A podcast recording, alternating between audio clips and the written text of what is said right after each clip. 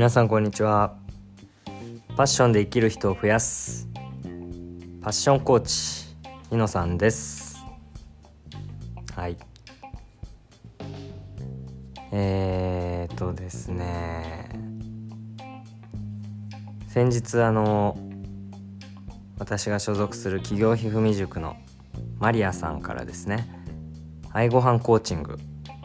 けました。本当にすごい良かったです。料理って皆さん得意ですか？料理するの好きですか？私は料理が、えー、できませんと。もう料理自分にはできないもんだっていうふうに、えー、思ってます。まあ今もそういう気持ちが強いです。基本的に、えー、妻が料理をしてくれて、まあ、それを子供たちと、まあ、一緒に食べると。いうような生活をしてきました。ま小さい時から親が料理してくれてご飯作ってくれてっていうのをずっとそうですね大学卒業するまで、まあ、実家にいたんでそういう生活が続いてましたで大学卒業して働き出してからもまあ寮に会社の寮にいたので、えー、朝昼晩と、まあ、寮の中で、えー、ご飯が出るというような感じでした。でまあ基本的にまああのー、あとは外食したりっていう感じですね。まあ自分で作るっていうのは本当にほとんどできなくてまあ結婚してからまあご飯を炊いたりっていうのはできてあとは、まあ、カレーを作るっていうのがそうですね。あのー、気合でできるようになった。まあそのぐらいですね。っていう感じで、まあ、料理は本当にできませんっていう思いで生きてました。まあ、そんな話をマリアさんとしてたらそうすごいじゃないというふうに言ってくれてあの朝ごはん納豆ご飯ご飯炊いて納豆ご飯食べてますっていう話をしたらすごいじゃんっていう話をしてくれてですね。うん。そうまずまあ料理に対しての自分の中でのマインドというかまあできないものだとか苦手。あとは面倒くさいとか時間がかかるとか。まあルールがあって完璧にしなきゃいけないとか、まあ、そういったいろんな思いが自分の中にあるっていうのを話しながら、うん、すごく気づいてでその後にですねあの浅漬け漬物の作り方を教えてもらいました。はい。めちゃくちゃ簡単で美味しくて。本当おすすめですね。まあこれそう料理をしてる時にも結構このきゅうりを切ったり人参を切ったりしてる時に、まあ、集中するんでマインドフルネスというかですね。すごい集中してるなっていう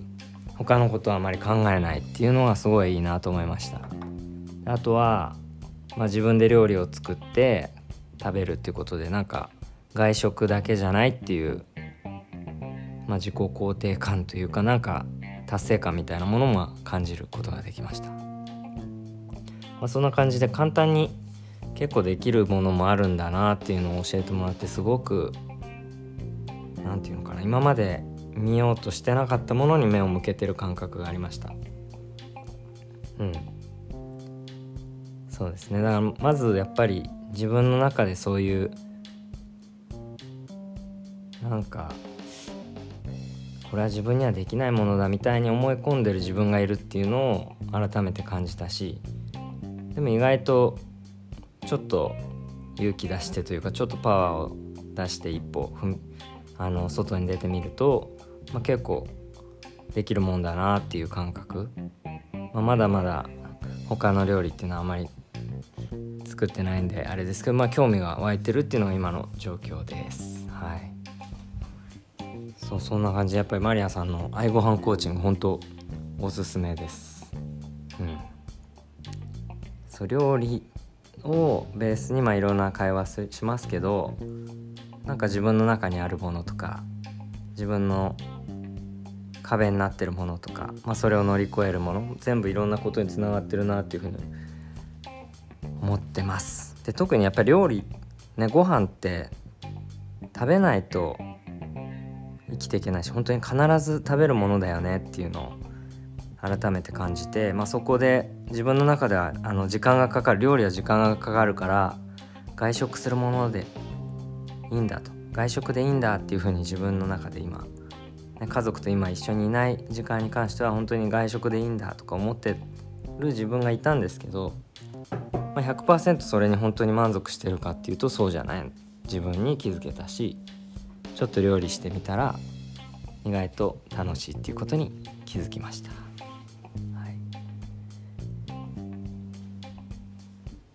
是非愛ご飯コーチング受けてみてください、まあ、この後ちょっとまた漬物、えー、なくなってきたんで作ろうと思います。はい。是非何か自分料理苦手だなとか料理好きじゃないなってていう人もですね本当に作ってる方本当に尊敬してますんでどんどんやっていきましょう、ね、料理苦手だなやりたくないなできないで僕みたいにまあ思ってる人はちょっと包丁持ってあのちょっときゅうり切って塩につけて漬物につける。本当に簡単にできたりするんでやってみてもらえたら嬉しいです。今日は以上です。ありがとうございました。